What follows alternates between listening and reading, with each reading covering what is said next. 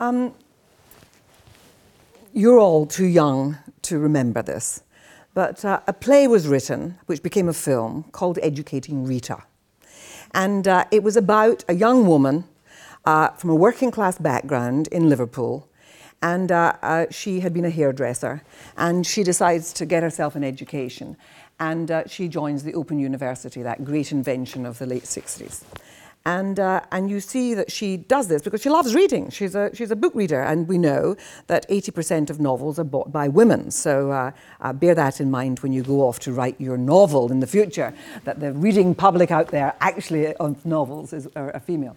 So uh, she, uh, and she then has a tutor, as the Open University works, not like Oxford. Uh, she has a tutor who is at the local university and who will see her from time to time, he be the, being the marker of her essays and so forth. And at some stage, she's asked to write an essay on some work, uh, some book that she's been enjoyed and been interested in, and to critique it uh, uh, uh, in an essay. And so she goes in to hear what the tutor's got to say. And he says to her, Rita, Rita, when we ask you to get a novel that you have to critique, we weren't talking about John Grisham. It actually wasn't John Grisham, but I can't remember who it was. But it was basically one of those airport novelists. And they say, that wasn't what was intended.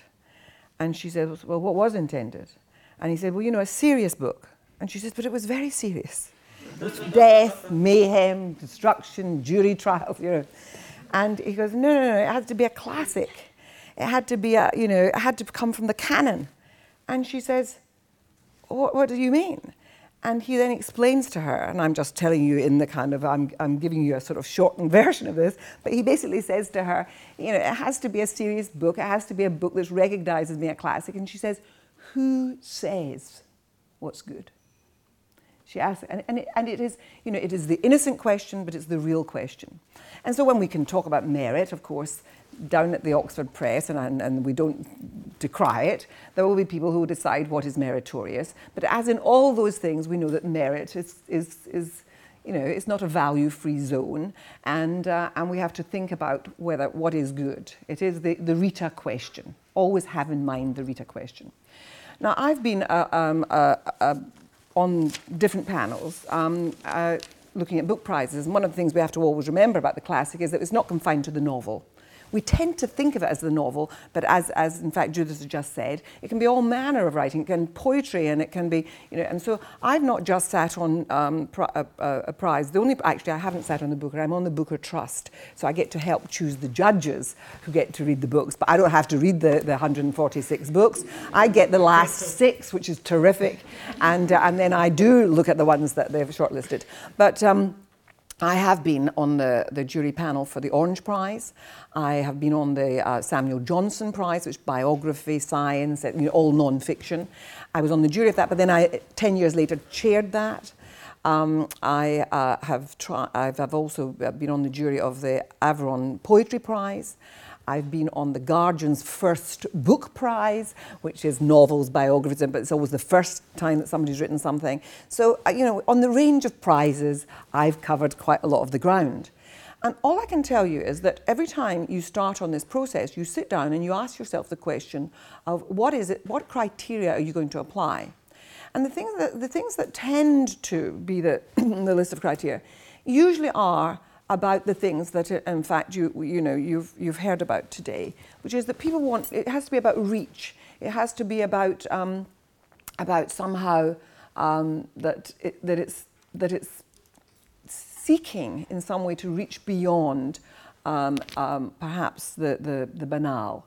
Um, something that in some ways, in some way, I think we're talking about something that is transformative.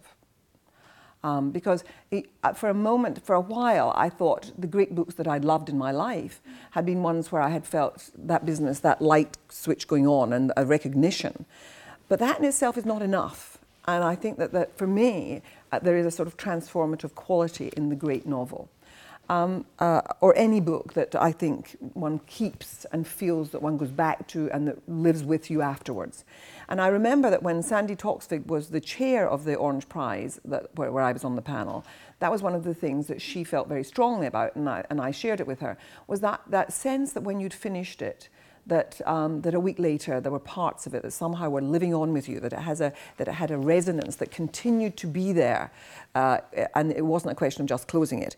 If it was about simply books that are read or a book that, that will still be read many years later, Agatha Christie would be right up there uh, uh, winning the stakes because the English world over, um, I was the chair of the British Council, and, uh, and we had libraries all over the world, 112 countries. And I have to sadly tell you that the books that were always taken out more than any others were Agatha Christie's. And we had to sort of, sort of say, as libraries were modernised, you know, should Agatha Christie be sitting there on the shelves? And there were also great debates about all of that. So, so there is that question about what, what is it that makes things last? And there are some things that will last, but it is not about great quality. Um, and, uh, and so we have to ask ourselves the question about what it is that makes things last. The other thing that was interesting for me was that last year, when the Booker Prize was being, uh, the shortlist came out, um, uh, you'll remember there was a great debate because quite a number of crime writers were in there. And it was felt that there was Stella Rimington, the master spy woman. You know, she'd been the head of MI5, and or yeah, it was MI5 she was the head of, and uh, and she was the chair of the of the of the panel, and it was noted that, that perhaps she had helped direct some of the, the, the taste because there were some rather kind of whodunity kind of the novels seemed to be the, the, the flavour of the panel. Um, and, and, there is that question can you be a, a really terrific writer? Um, can you create a classic which is, um, in fact, of that genre, or is that just basically never going to be literature? And I want us, us, to have the opportunity of discussing this because the idea of a panel is that we that, that are not lectured to, but you, that you have a, an opportunity of coming in with your ideas of what is it that makes a great novel. For me, in my life, um, the great novels always, and it takes it back to the theme of your conference, they almost always have had some kind of political resonance with me. Now, that may be because I'm a particularly politically inclined sort of person. I want to see themes, I want to understand the world better.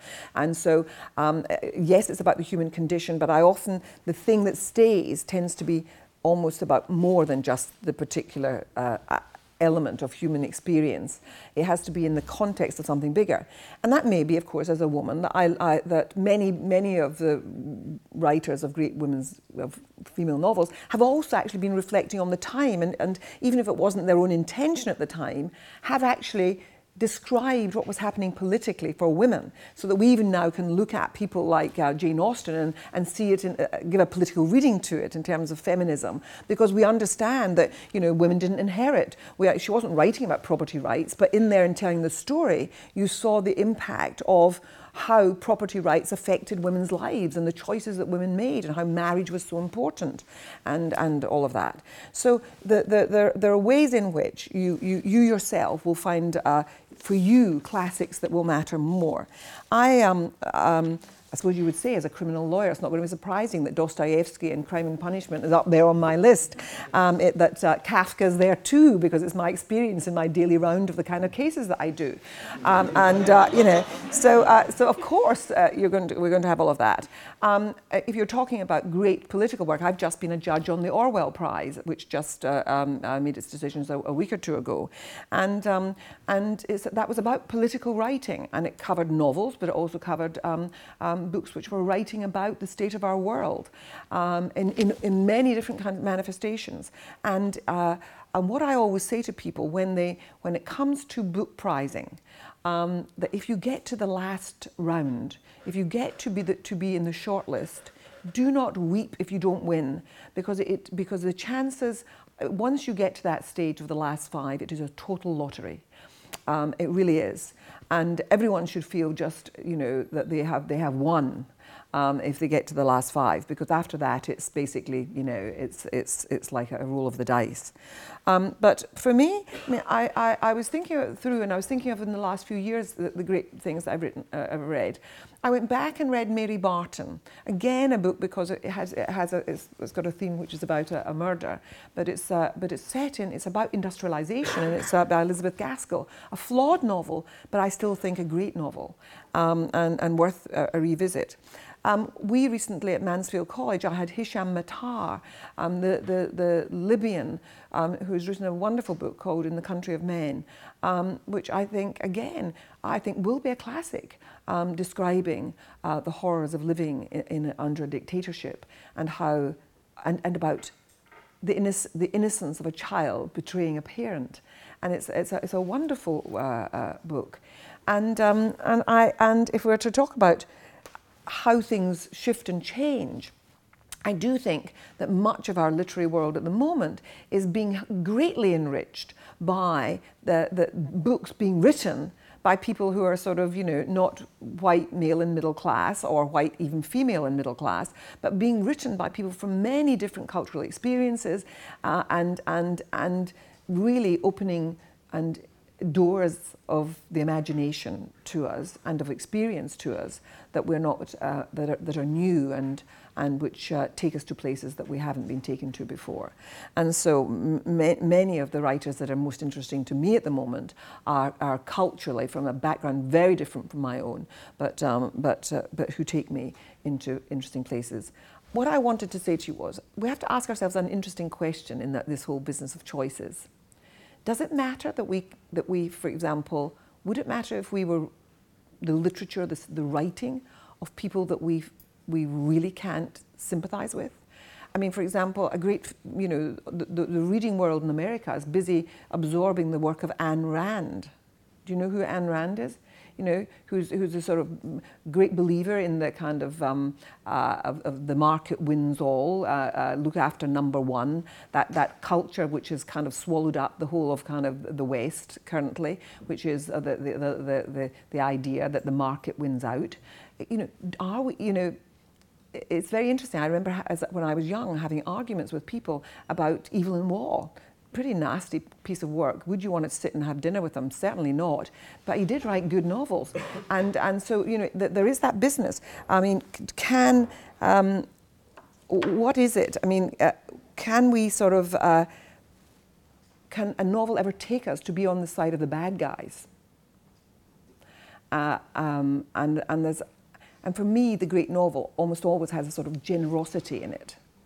Perhaps, perhaps that's one of the elements that I look for in a great novel that resonates with me that I want to go back to. But it will be different from everybody. So I want revelation. I want transformation. I want, uh, I want to have it live with me so that it becomes part of me. Um, I want it to remain on my shelf so that I can take it down and hand it to the people I love. And I want it to be somehow not just describing the human condition, but making me more human. Thank you.